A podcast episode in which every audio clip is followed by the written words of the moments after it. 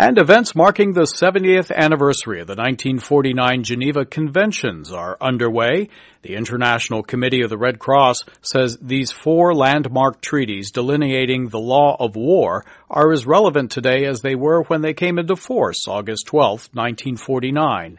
Lisa Schlein reports for VOA from ICRC headquarters in Geneva. The 1949 Geneva Conventions grew out of the horrors of World War II. It took only four months for the four treaties, which are universally ratified, to come into force. The treaties contain the core elements of the international humanitarian law, the law of war, which aims to reduce suffering in armed conflict.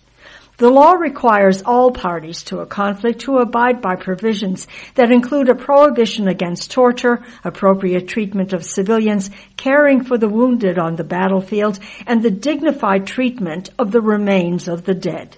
ICRC Director of International Law and Policy, Helen Durham, recognizes the law of war is not always followed, but she notes when they work, they have an impact. She says ICRC delegates in the field see these laws in action every day. We see, for example, the capacity for us to get fresh water to six million Syrians. This is the law of war in action. We see every time a wounded combatant passes a checkpoint to get access to medical assistance, it's the laws of war in action. At the same time, Durham acknowledges the many challenges to the conventions posed by new technologies. She says issues such as cyber warfare, artificial intelligence, autonomous weapons, and the changing nature of conflict present new threats.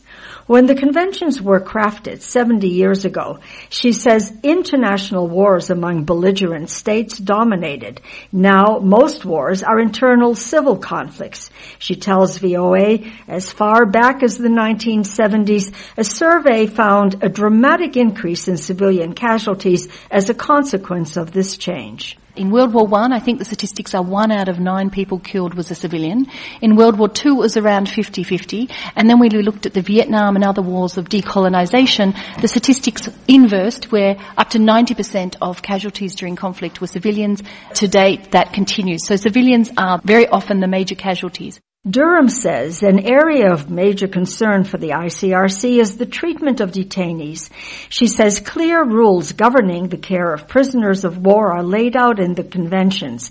However, these frequently are not enforced in the context of civil wars where non-state actors are involved. She says this is one area where international law must evolve to make the laws of war more relevant to present day existing reality.